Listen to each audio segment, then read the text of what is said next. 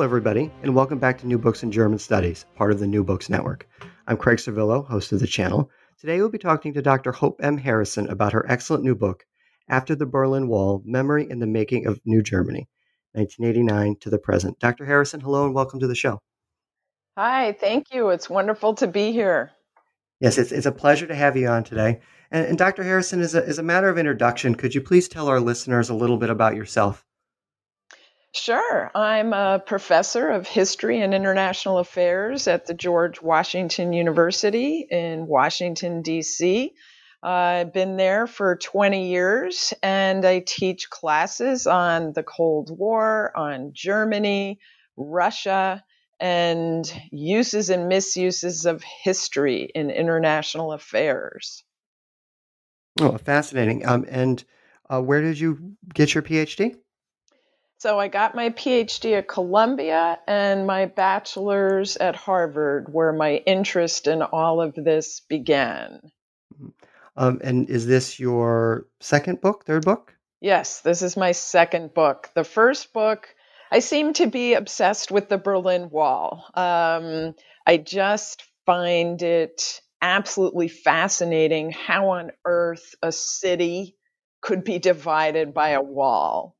And that interest began in college when I took a course on Soviet foreign policy and learned about the history that led up to the building of the Berlin Wall.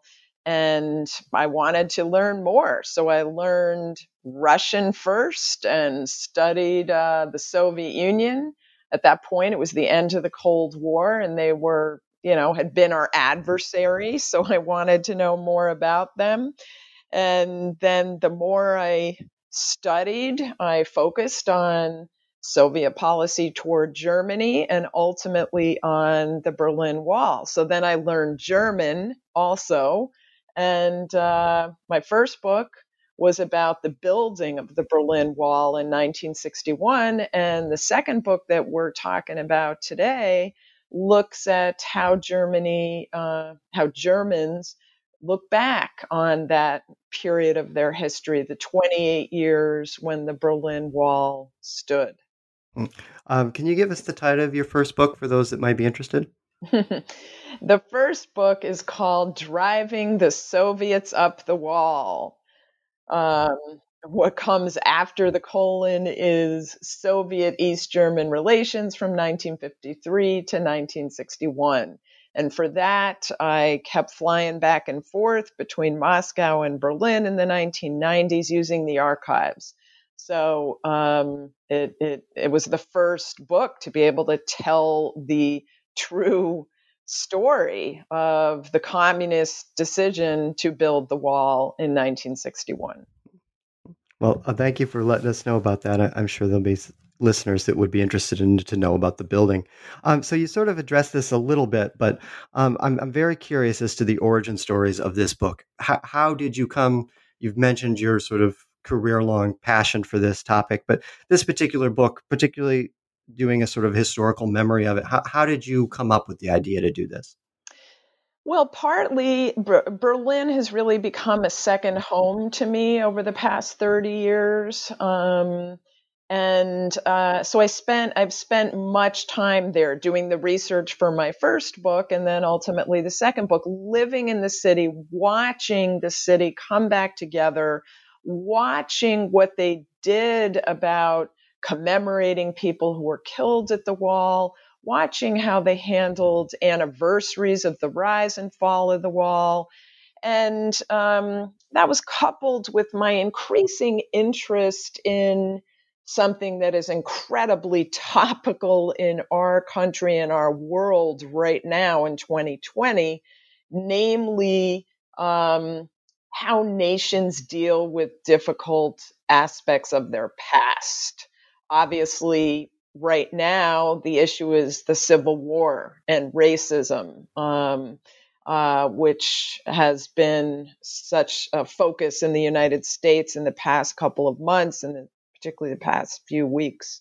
Um, views of history don't stay the same, and people uh, and leaders often press through certain views of history at, at certain periods of time. Uh, and so I was curious to examine uh, how have Germans, and particularly German leaders in public spaces on major anniversaries, how have they treated the history of the wall? And has that changed over the past 30 years? So this broad interest in the sort of the intersection of history, politics, and culture, um, which we're going through right now in terms of racism in the United States, is something that I have looked at in my new book on um, the history of the Berlin Wall. Yeah, I, I think it would be helpful for us to begin with you anchoring us um, in some of the concepts of your book. Uh, what, how do you study historical memory, sort of from a, a methodological standpoint?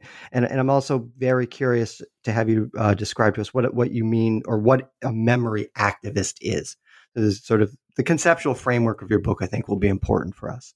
Thank you. Yes, historical memory um, is how people, how groups, how nations, uh, more than individuals. Obviously, those things are made up of individuals, but it looks um, in a broader perspective at how groups of people and nations judge or assess their past. Um, how do they remember the past? What are the stories they tell about the past? What is the narrative? Um, which parts of the past uh, do they focus on? Um, and which others are they more quiet about? Um, what do political leaders say on important historical anniversaries? what kind of narrative do they build around the past that then gets spread through the media um, to to people? Um, how is how is historical memory reflected in museums? You know, what artifacts people think are important enough to save and tell stories about, uh, and even in popular culture. You know, how do you see how is that history represented in in books, in in movies, in plays? Um, so the concept of historical memory is a broad one and is essential to every nation because every nation has a sense of where it comes from um, and what that means about who the people are now and who they want to be in the future. Um, so essentially, historical memory is deeply entwined with a sense of national identity. Now, obviously, in most cases, uh, countries want that national identity and historical memory to be positive, you know, things they're proud of in their history. It gets more complicated um, when they're dealing with things that are sort of black spots on their history. Um, most nations shy away from those. But Germany has been in a class almost by itself um, for dealing in a very forthright way with the most negative aspect of its past, namely the Holocaust. Uh, and so, this study that I undertook with this uh, book looks at how have they dealt with the history of the Berlin Wall? And you mentioned or you used the term memory activist. Can you can you describe to us what that is?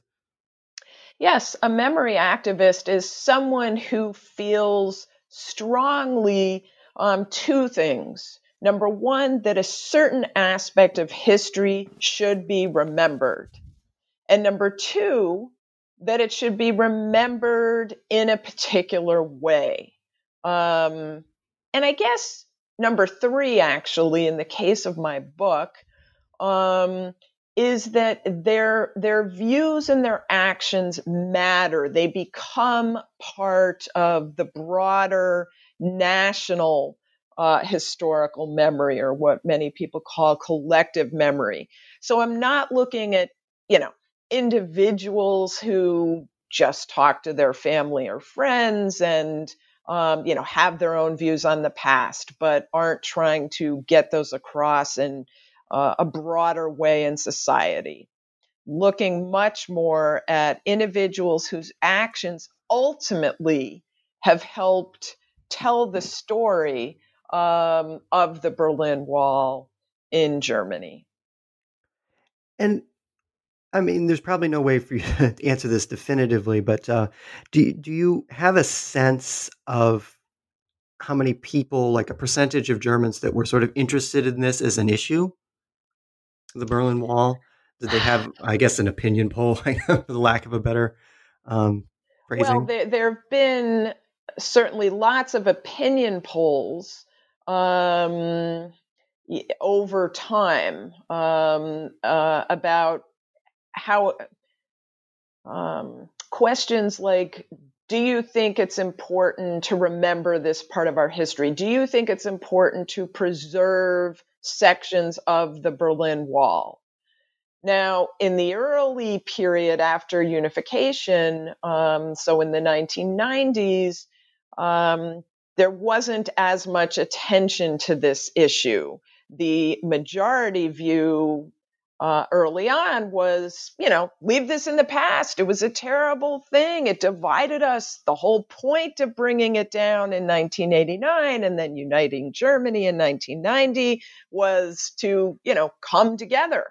And this divided past is difficult to think about. It was painful. Uh, let's, you know, let's leave it behind. Um, and so that's really where my book begins is with looking at some of the people who who fought against that majority view and ultimately prevailed but you know it took a long time and it often does in nations that have difficult aspects of their past um, to grapple with uh, it often takes a generation uh, till there's sort of more energy and willingness um, to look back at that difficult history? Yeah, one of the reasons I asked that wanted to ask that question um, was because I think one of the really interesting things about your book is it it does a really good job of highlighting the sort of ebbs and flows of when this is important, when it's not so important, and so also the the people the, the, the two sides. Um, I, I, didn't quite realize there would be such defined um, sort of almost camps um, over this issue. Um, and so I think your book really highlights all of these things really well. And so I just wanted to give our listeners a sense of, you know, that this actually was a, a pretty important issue throughout the entire country. This wasn't just some niche group of people uh, arguing over whether the wall should be preserved or not. This was something that people thought about. So uh, I appreciate you taking a second to answer that. Um, now let's move to the sort of the first part of your book. Um, I'm this first chapter of your book is something I'm sure a lot of people aren't familiar with, and it was the trials uh, of former East German border guards and some of their superiors. Um, can you give us a brief overview of, of these trials, just in a general sense, and, and why did they decide to have them? Mm-hmm. Yeah. Yeah, well, this is part of the broad field of transitional justice. Um, of course, countries coming out of you know, more authoritarian regimes as the as communist East Germany was. Um, how do you handle what in a new, more democratic situation, you know, look to be crimes, um, but weren't exactly crimes when they were committed? Um, so, uh, with the case of trials regarding the Berlin Wall, uh, they were started when East Germany, the process was started when East Germany still existed. At the very end, in 1989, when people were demonstrating on the streets, calling for uh, reform of the communist regime, calling for democracy, freedom of expression, freedom of travel, um, bring down the Berlin Wall. Uh, in particular, some parents of people who were killed at the wall, generally young men who were killed at the wall trying to escape, uh, their parents brought cases um, against the East German regime. Well, Germany united less than a year after the fall of the wall, and so all of those cases were transferred to the new federal German uh, state prosecutor's office. So it was families who now worked with um, lawyers and prosecutors um, on these cases. Now, the lawyers and prosecutors were, of course, all from West Germany because they had been trained in West German jurisprudence. East German communist law and lawyers and judges, you know, were discredited. So uh, they weren't really part of this. Um, so the trials went on um, for almost 15 years, actually. Most of them took place in the first few years um, in the 1990s. And um, these were trials both of the border soldiers who pulled the triggers um, but also their military and political superiors um, for putting out the orders um, that the border soldiers then carried out. Now, these were obviously very emotional um, undertakings. Um, the the families of the plaintiffs, uh, of course, were incredibly angry and wanted justice, as one of them said, um, for the cold blooded murder of my son. Um, and the lawyers used all the documents in East German archives, in the secret police archives, in the military archives, in the top party leadership archives um, West German archives that tracked uh, any information they got about people who were killed at the border. And so there was lots of evidence. And in most cases, particular border guards in, in each case um, confessed because, you know, all the documents were there. Um, uh, but it was a question of uh, how individual border soldiers and their superiors responded in these trials and how the judges argued. Um, generally, um, the superiors, for the most part, uh, tried to blame someone else. Um, they basically said either or both, it was the Soviets. Don't blame us you know, we had to follow what the Soviets said. And, you know, they dominated our side of the Cold War, the Warsaw Pact. You know, we were sort of just doing what they wanted, except that there was all sorts of evidence um, of the ways in which the East German regime themselves had come to a variety of independent decisions on the Berlin Wall at various points. So that didn't hold up very well, um, although they kept using it. Um, uh, not a lot of them expressed a huge amount of remorse, which was really difficult for the families um, of people who had been killed sitting there in the courtroom, um, as was the case with uh, Horst Schmidt, who I write a lot about, the father of Michael Schmidt, who was killed on December 1st, 1984, when he tried to escape. Um, uh, the judges ultimately ruled uh, in the case of border soldiers, um, and in particular the case of Michael Schmidt, um, ruled that the border soldiers were guilty. Um, and they got sentences of two about two and a half years, but the sentences were commuted uh, because the judges said they they did something uh, wrong. There's no question uh, they did it, uh, but they were at the bottom of the command chain. And given that people at the very top were not speaking out against this, it's unfair for us to expect that people at the very bottom of the chain um, were acting against this. Um, I guess the final point I'll make is that there there were though all different kinds of reactions of border soldiers. I mean, some fired away from the people on purpose. Some people fired at their feet, you know, on purpose. Um, others fired many times at the torso. So, you know, you get very much a sense of the the individuality of what um, the Berlin Wall meant, what the lethality of the Berlin Wall meant, uh, depended, not surprisingly, very much on each individual border soldier. And you mentioned that um, some of these border soldiers' superiors were tried. Were their sentences um, any different? Better, worse? Um, the the superiors generally got um, more uh, higher sentences. Um, so the entire communist leadership, the Politburo leadership, um, was put on trial in what were called the Politburo trials. So was the top military leadership.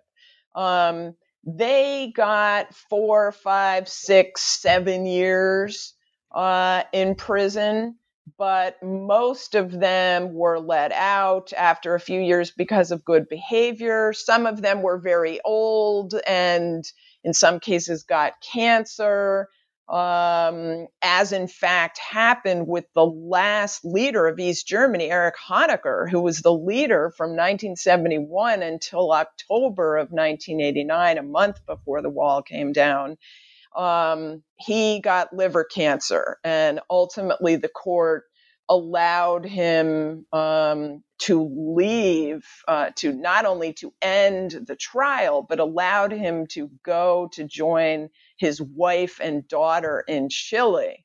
Uh, which completely outraged um, all the people um, who felt they had been victims of his regime that he was getting better treatment than than they ever got. Um, so the um, the the highest um, sentence in the case of a border soldier um, uh, was for someone who shot a border soldier who shot someone trying to escape after they had already surrendered and had their hands up in the air, and still he fired, I think, like 30 shots. Um, yeah. Yeah, so much more egregious, um, obviously egregious, led to a longer sentence. Yes. Um, was there a tremendous amount of public interest in these trials? I, I can see, particularly for Honecker, there being a, an, an interest, but for the guards themselves, was was this something that people paid attention to? Read, you know, certainly it was covered in the newspapers, but yes, at first there was a lot of attention paid to it. Um, you know, front page of newspapers, lots of coverage, but increasingly, um, uh, other other factors became more important, but also increasingly, particularly people in the former East, um, even those who had been very glad to get rid of that regime started to feel like it was Victor's justice. They started to feel that um, the entire East German system was being put on trial. Communism was being put on trial, uh, which some people felt was unfair, particularly East Germans who, in the in the 1990s lost their jobs as the country transitioned away from communism into capitalism and democracy. And you know people who had had jobs in you know polluting inefficient factories producing shoddy goods all of those were closed up and a lot of people didn't have jobs. And so they were pretty angry. They thought um, this unification was you know, many people sort of dreamed, you know, we're all going to have Mercedes and BMWs like the West Germans and everything's going to be great. It's going to be easy. And when it turned out to, for some, particularly, you know, ages 50 and above, to be harder than they anticipated, they started to feel like um, they were all being scapegoated, including in these trials. It, it, probably didn't help that there were no East German lawyers, no East German judges, that they were they were t- entirely Western Germans yes. conducting the proceedings. Yeah. Yes. Um, um, just one last thing on the trials, and then we'll move on. Do you, um, what would you assess as the overall impact of these trials? Did, were they, were they useful? Were they helpful? Um, I mean, it sounds like the families wouldn't have said that, that they were, um, given the sort of this the light sentences and a lot of people just getting out. Um, but maybe yeah. more on a on a on a sort of um, macro level. Mm-hmm.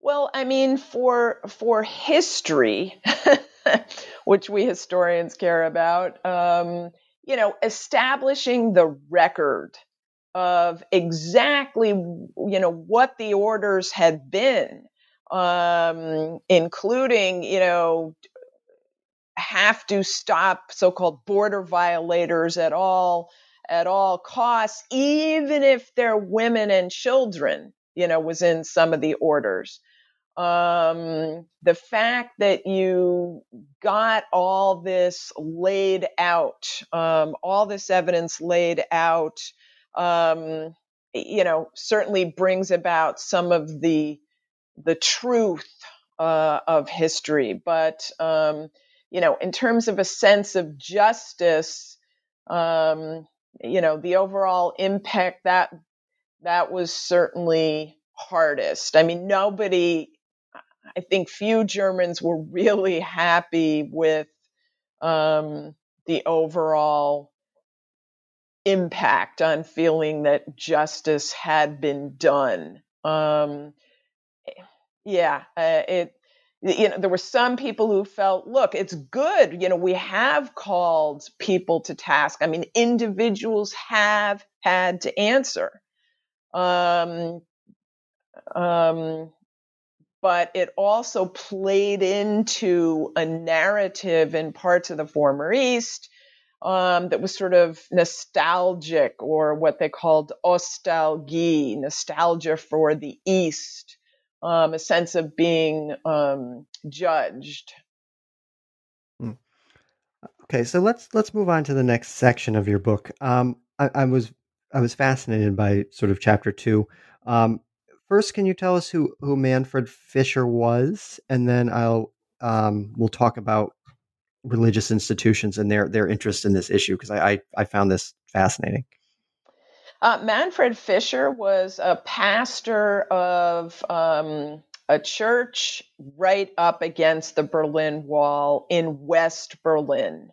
Uh, he got there in 1975 and um, stayed there into the 2000s. Uh, so, right outside of his parish window, across the street, was the Berlin Wall. And behind the Berlin Wall in East Berlin was the church he was supposed to be the minister of, the massive old, century old Church of Reconciliation, um, built in the 1890s, um, uh, a massive church. Uh, that happened to be on the border uh, between two districts of Berlin, um, Wedding in the west and Mitte in the east. So when the Berlin Wall went up along that border, the um, the church was in the death strip. Uh, it was boarded up. Nobody could go there anymore, even in the East. Um, border soldiers used it to look out. Um, uh, but ultimately, in the 1980s, in fact, in 1985, four years before the Berlin Wall was toppled, the East German regime decided to blow up the church and get it out of there. um, so that um, it would, you know, no longer be kind of um, this um, not only symbol of hope to people in the West that they might one day have it back, but also uh, removed any obstruction of the views of the border soldiers looking um, to see if anybody was trying to escape there. So Manfred Fischer um, was had to set up, um, you know, a room for worship in the parish building um, that was located in West Berlin. That had been built a few years after the wall went up, um, uh, since they couldn't get to their church. And um, when the wall fell, Manfred Fischer was absolutely adamant we have to preserve some of this wall right here on this street. The name of the street is Bernauer Strasse. The wall essentially divided the street between east and west. And um, he's he literally at times during the craze of you know tearing down the wall um, in uh, late 1989 into 1990 he literally stood in front of bulldozers saying, You are not taking this part of the wall. He said, This must be preserved. And I'll never forget when I interviewed him, he said to me, Hope, I felt that this was like a crime scene. And what do you do with a crime scene? You mark it off. You keep people away. You preserve it as it was to show the crime that occurred, meaning the killing of people for trying to get from East Berlin to West Berlin. Hmm, so that's what really drove him was that he, he viewed it as sort of a crime scene.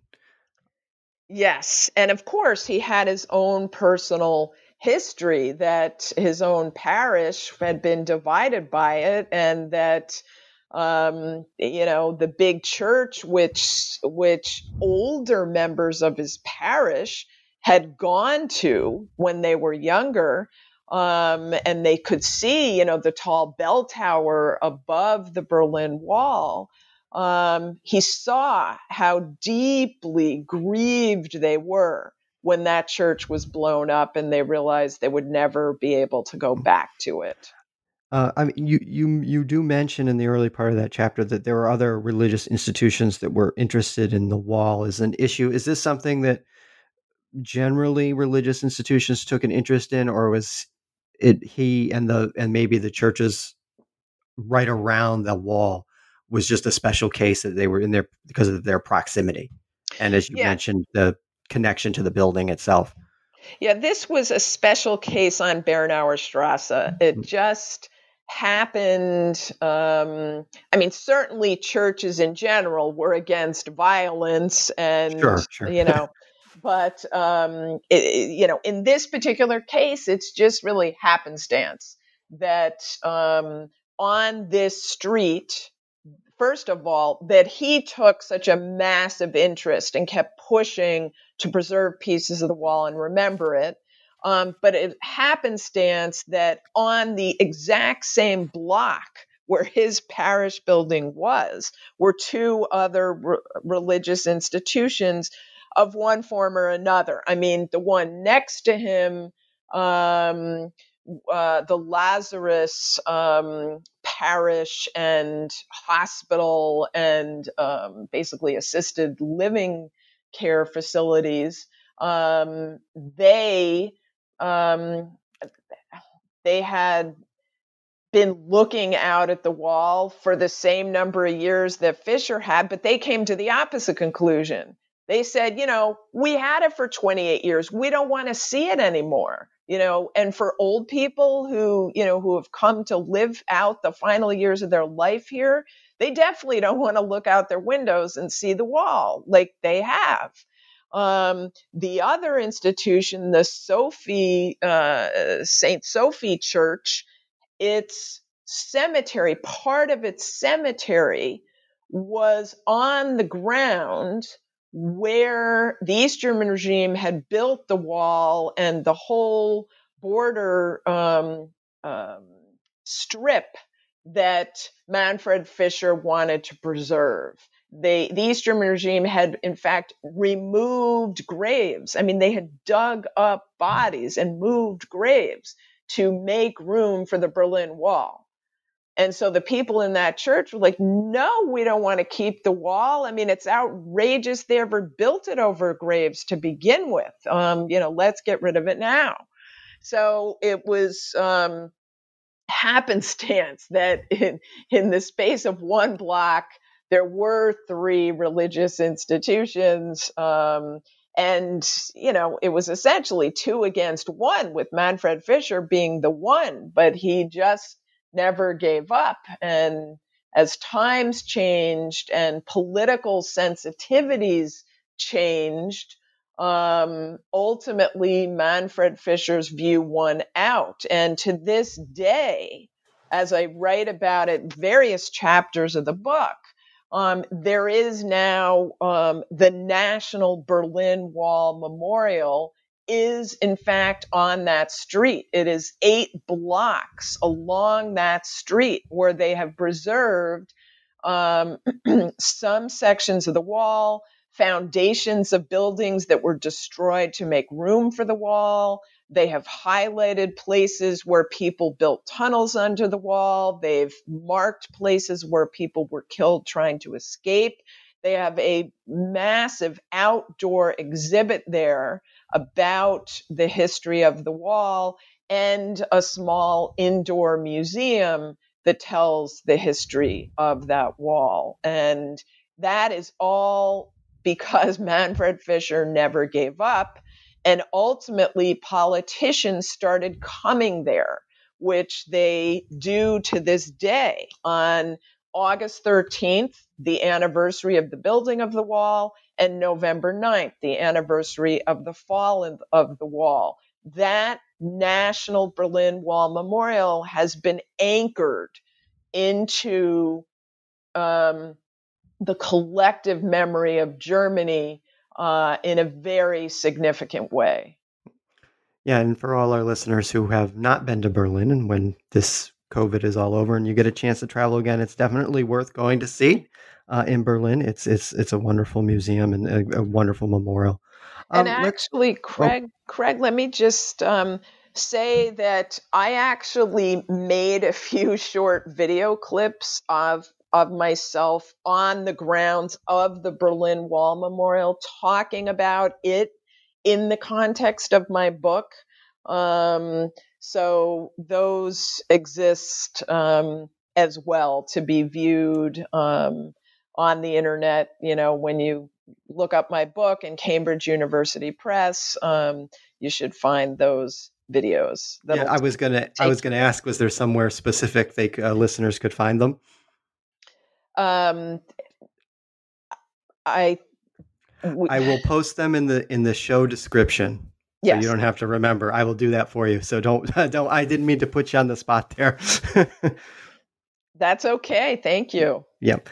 Um, so let's let's turn to the next section um, on uh, the Checkpoint Charlie Museum. I'm I'm sure that most of our listeners are familiar with what Checkpoint Charlie is, um, but can you tell us about the museum? Um, and it is a very interesting museum, um, and and particularly the the some brief biographical information on the director of the museum, who gets very, very involved um, in this issue. Yes. So Manfred Fischer is one memory activist I write a lot about. The director of the Checkpoint Charlie Museum, Alexandra Hildebrandt, is another memory activist that I write a lot about. Um, and by the way, we're coming up um, this month is the 30th anniversary of the removal of um, the Checkpoint Charlie um, checkpoint uh, back in 1990 as part of the process of uniting Germany. So we're, you know, 30 years out from lots of these dramatic events. Um, uh, so Alexandra Hildebrandt um, runs a private museum. So, um, called the museum at Checkpoint Charlie. Now, her husband, Rainer Hildebrandt, is the one who um, opened up that museum in the mid 1960s. He actually first opened it on Bernauer Strasse, not far from where Manfred Fischer ultimately would become the pastor.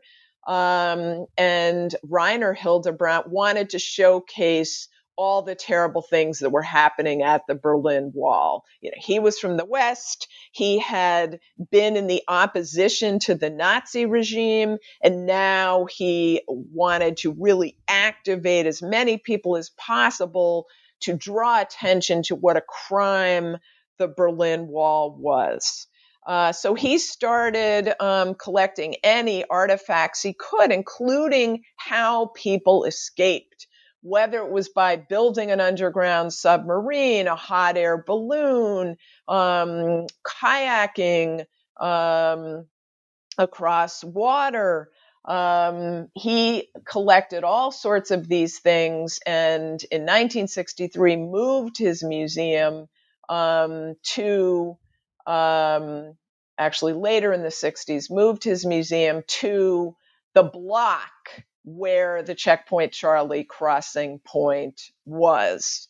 Um, so he always wanted, sought out lots of public attention to this. And once Germany united, he kept up um, this attention to remembering how terrible the wall had been. And when he died in um, 2004, his wife, Alexandra Hildebrandt, um, took over for him. And she too um, was very committed. And in particular, uh, what I write about in this book was her response, what she thought Germany should do uh, and Berlin should do to remember the Berlin Wall, and particularly to commemorate the victims and that was on the 15th anniversary of the fall of the wall um, in November of 2004. She unveiled um, outside on both sides of Friedrichstrasse, where the checkpoint had been, um, over 1,000 wooden crosses to people that she said had been killed uh, at the Berlin Wall or the broader East German, West German border. And she said, basically, I'm filling in for where politicians um, haven't stepped up. There is no memorial to these people. There should be. Um, and this is it. She had some families, family members of people who had been killed at the wall join her to unveil the memorial. She also pointedly said uh, again, this is 2004. She said just a few blocks from here, they are building a Holocaust memorial. That Holocaust memorial was unveiled the following year in 2005. She said, just as there is that memorial, there also needs to be this memorial to victims of the East German regime, the communists, and the Berlin Wall. Now, this was very controversial um, to draw any comparison between the crimes of the Nazis and the crimes of the communists. Um, but um, she was trying to make the point that, you know, there also needs to be something to commemorate these victims. Now, even though Manfred Fischer had already begun his memorial to do this at Bernauer Strasse. Um, she was critis- critical of that. She said, you know, it's boring. Um, it doesn't really capture the emotions there. It's not really in the center of things like we are here um, uh, at Friedrichstrasse at what used to be Checkpoint Charlie. And she even made this into a little bit of an international issue, right? She she reached out to the Americans um, yes. about this issue, and I, I, was, and we we responded. Um, Yeah, can Ex- you tell us a little about that? exactly. Yes. Um, she she um, is associated with um, the conservative political, the conservative yet mainstream political party in in Germany, the Christian Democratic Union, the CDU, um, you know, which is closest to the Republican Party in the U.S. And so she also knows people in the Republican Party and um, you know former diplomats, people who were in the military, and she um, is she understands very well the importance of publicity. And so she reached out to some of those people. Uh, and she also, surprisingly, uh, reached out to the son um, of Soviet leader Nikita Khrushchev. Khrushchev is the one who was leader of the Soviet Union when the wall went up and who agreed to work with the East Germans, um, who had been pressing for it. The East German regime had been pressing for sealing off the border in Berlin. Khrushchev had agreed. Well, at the end of the Cold War, Khrushchev's son, Sergei, who looks very much like him, by the way, moved to the United States and was living in the United States, and she was in contact with him. And so he joined her also for uh, the 15th anniversary of the fall of the wall in 2004 and the unveiling of her crosses.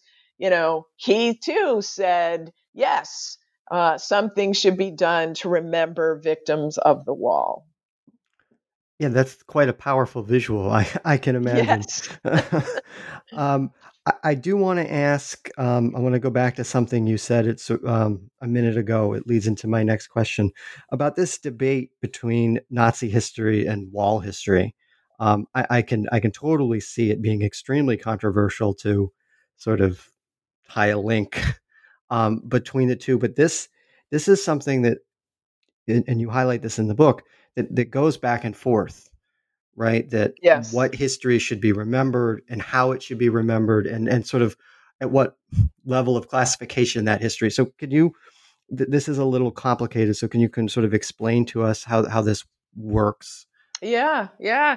Well, what it comes down to is part is really a competition for attention and resources, meaning funding, um, a competition among victims. It's sad but true. Um, and Germany isn't the only country where this happens. Um, uh, so, Germany, where the main focus has long been on the Holocaust and the Jewish victims, um, and then that expanded to other victims of the Nazi regime, Sinti and Roma, homosexuals, um, handicapped people.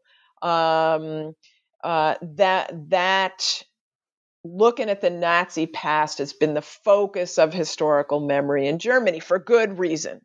So to have with German unification in 1990 suddenly a whole new period of history, a whole new set of perpetrators and victims to think about, victims to commemorate, perpetrators to um, sort of uh, examine, investigate, analyze.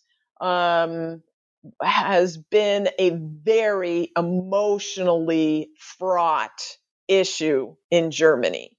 Uh, even even when I was researching this book, I remember when I did interviews, and I did, uh, in addition to using lots of archival documents for this book and all sorts of uh, speeches and Bundestag debates, I also um, did over a hundred interviews with memory activists for this group. And I remember at the beginning, uh, when I was working on this book um, in the 2000s, in the early 2000s, um, people, when I would start talking about the memory of the wall, some people would look at me like, why are you doing that?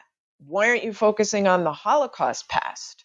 Why are you doing this? And they were definitely critical. And now these were people from the West um, who had long been schooled in the importance of um, atonement for the Holocaust and public memory directed to the Holocaust. So I remember being defensive and saying, you know, that's an incredibly important topic. And a lot of people have been working on that and are working on that. But, you know, there's also 40 years of East German history, 28 years of which the Berlin Wall stood. And that's what I'm working on. Um, so there was a lot of defensiveness on the part, of course, of Jewish groups um, and other groups who had been victims of the Nazi regimes, but also politicians who who felt, you know, the Nazi period has to be our main focus. With others saying, you know, wait a minute, this is also a really important part of German history.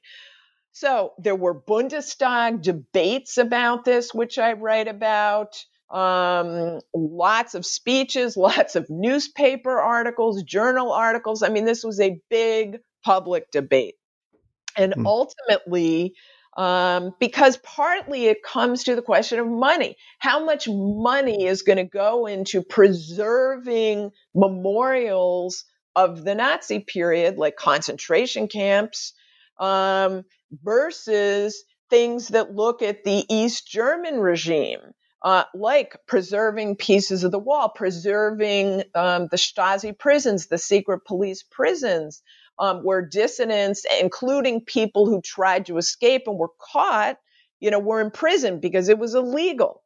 Um, so you know, it's about money to to remember um, and um, attention of politicians uh, and this has been um, a very interesting, important debate that has taken place in Germany and is an ongoing debate. Uh, my book covers 30 years of that debate and the way in which ultimately the memory activists that I write about were able to push through and say, you know what? there also needs to be an important part of German public memory directed to the Berlin Wall. And hmm. that has occurred. Yeah, let's um, sort of connected to this. Um, I- am wondering if you could talk to us a little bit about how the wall is sort of represented in popular culture, um, film, art, photography, etc. And I'm obviously not I'm not asking for the full breadth of it of you know in every country in every place in the world. Just more curious in, in sort of German popular culture. Okay. Yes. Um, obviously, it's in you know James Bond movies and others, uh, Jean le Carré novels. Um, but in Germany itself, the wall wasn't very present in any direct way in popular culture um, while it stood. You know, one exception was the novel Peter Schneider wrote in 1983 called Wall Jumper that portrayed life in divided Berlin when he lived in West Berlin and often went to the East. But since the fall of the wall, um, there have been a variety of approaches. Um, these have ranged from a novel written by Thomas Brussig in 1995 called Helden wie wir, Heroes Like Us.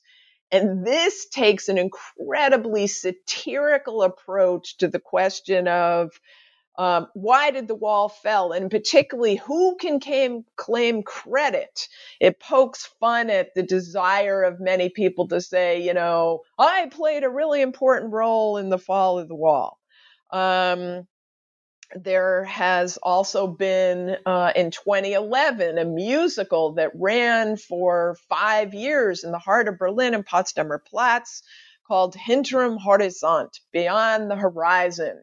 Um, that uh, ultimately de- they developed English subtitles, and um, people from all over the world went, as well as uh, many people who had come from the East also went to see this musical um, fewer people from the West uh, than from the East. And the musical, I was really impressed as a historian, began with a five minute black and white um, introductory film with historic footage of the Berlin Wall. And somehow, over the course of five minutes, they did a great job of explaining the really brutal history of the Berlin Wall.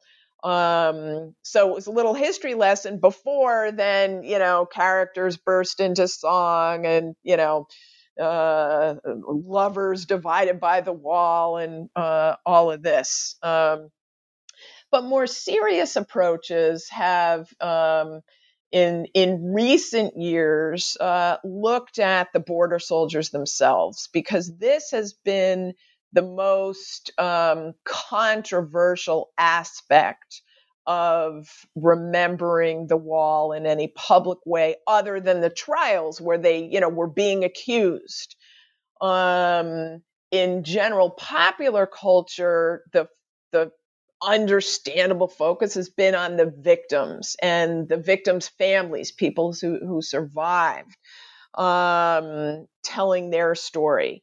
Uh, only in you know more recent years has um, the story of the border soldiers started to be told in a more um, in a way that humanizes them which outrages still, you know, some Germans, but also, you know, tells the truth in the sense that if you want to understand how did this frontline border during the Cold War function, um, you, you have to understand the people who worked there, you know, the border soldiers and um, who were mostly 18 to 21 and um, terrified of their superiors and often didn't realize that the Berlin Wall was in fact directed inwards. Um, they always believed, of course, what they were told. It's the anti fascist protective barrier, it's against the aggressive West until they show up for work and they quickly realize it's directed against the East. So there have been uh, a bunch of TV films, some shown on primetime television, um, that um, depict um, uh, some cases at the border where people escaped or were shot trying to escape, but in fact put the focus on the border soldiers and sometimes even have them um, featured in the films and having a border soldier agree to grow, go on primetime public television in Germany and tell their story. You know, there are not a lot of them that are willing to do that, but um, some have, and that has been an important part of telling a more complete history of the Berlin Wall and remembering it in a more complete way. Uh, you mentioned a little earlier that you did over 100 interviews. Did you reach out to any former border guards? Yes, I talked to um, two or three of them. Um, Yes. Now, I mean, the ones I spoke to are people who work with the National Berlin Wall Memorial um, that Manfred Fischer began. Um, and so they obviously are people who are willing to, you know, as it were, out themselves. Um, and so, you know, these aren't going to be the guys who, you know, are like, we did what was right. Um, but in in the indoor exhibit at the Berlin Wall Memorial, they do include quotes from multiple different border soldiers, including the ones who, you know, totally um, still believe what they did was right and necessary. Yeah, fascinating. Yeah, I was. I, I didn't think they would be lining up to uh, to talk about it, um, particularly because you know most of them, a lot of them, are still alive. Um, so I can mm-hmm. see that this this this history could still be quite raw. Um, mm-hmm. Let's move on to the next part. Um, um, so first, let's let's talk about what the freedom and unity movement is, um, and then have you explain the the peaceful revolution exhibit. So the Freedom and Unity Monument. Um, oh, um, apologize. yeah, I think I said movement. yeah. Um, so believe this came from a variety of German um, particularly members of the Bundestag, um, but it was started by others um, about 10 years after the fall of the wall to say, hey, we should have some monument in the German capital that celebrates the fall of the wall and German unification. This was a great thing, a turning point in German history, European history, and world history. Um, they said, you know, we Germans, we're not usually good at celebrating things. We're so used to focusing on the terrible things we did in the Holocaust but you know we should really in in the capital city where we have all these monuments to the nazi period and to the east german secret police and to the wall we should have um, a monument that celebrates freedom meaning the freedom of east germans and the unity of all germans. Um, the bundestag voted in 2007 um, to fund and support in every way um, such a monument. Well, now here we are in 2020. that monument was supposed to be built in 2009 for the 20th anniversary of the fall of the wall. It didn't happen. One thing after another has gotten in the way. Um, and only this year has in fact construction begun in the center of Berlin for this um, Freedom and Unity monument at last. Um, so uh, that answers your first question. Um, the second question um, what uh, is to talk about the Peaceful Revolution exhibit of 2009, which is tied up with the same kind of thinking that went into the desire, the Bundestag vote to create a freedom and unity monument.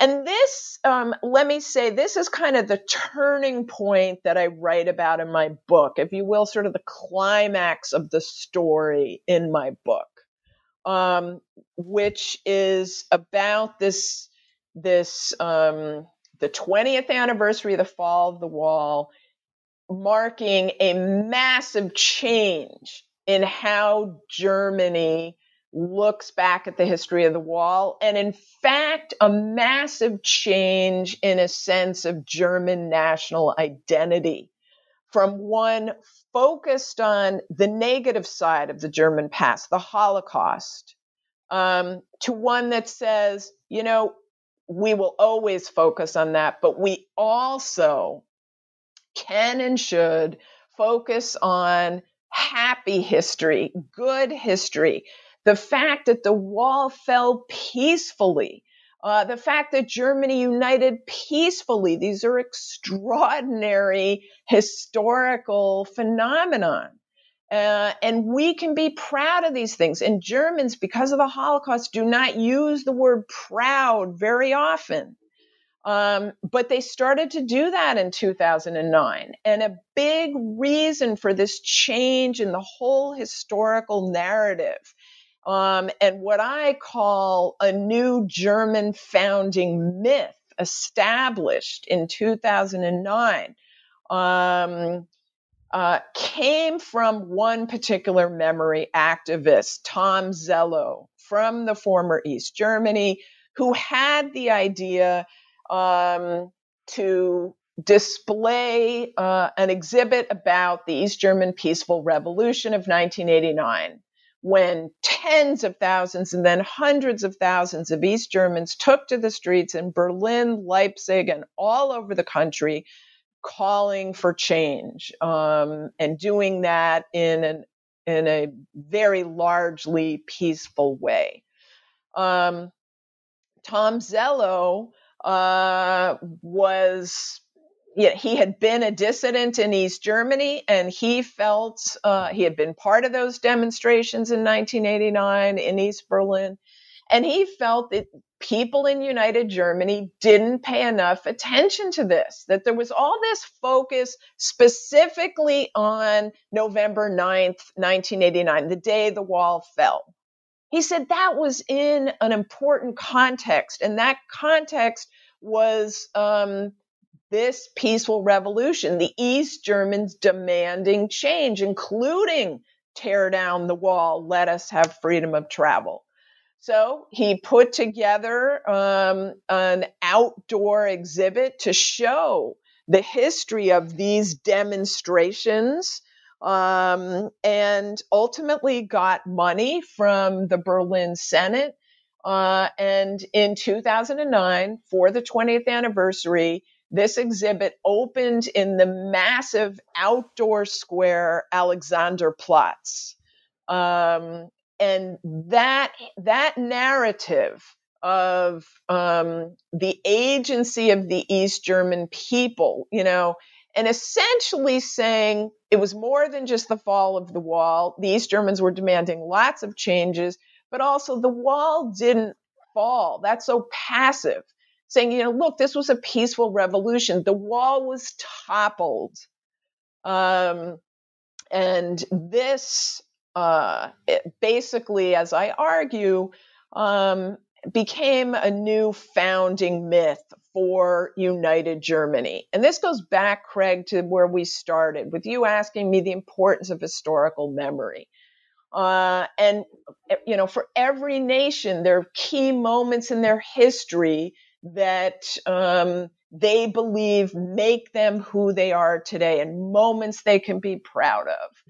And in 2009, suddenly, uh, really, the whole German elite, you know, mirrored all over the place in the media and all sorts of speeches um, by Angela Merkel and others in 2009 um, said, look, we as a nation were born from this peaceful revolution. This was our founding moment. And, you know, part of it was the fall of the wall, but it came out of this broader peaceful revolution. Essentially, it said, we Germans are now finally part of the community of nations we have long wanted to be part of.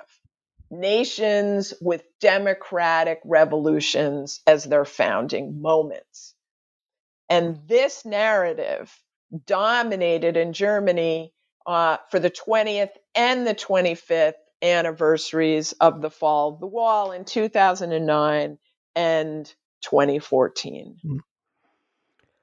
Well, as a way to sort of close discussion on your book, and I'm not sure that that, that was a great way to uh, close the end of your book, uh, but could you tell us and our listeners maybe one or two things you would hope that somebody listening to you today or and then hopefully going to read your book will, will take away from it that will things that will stay with them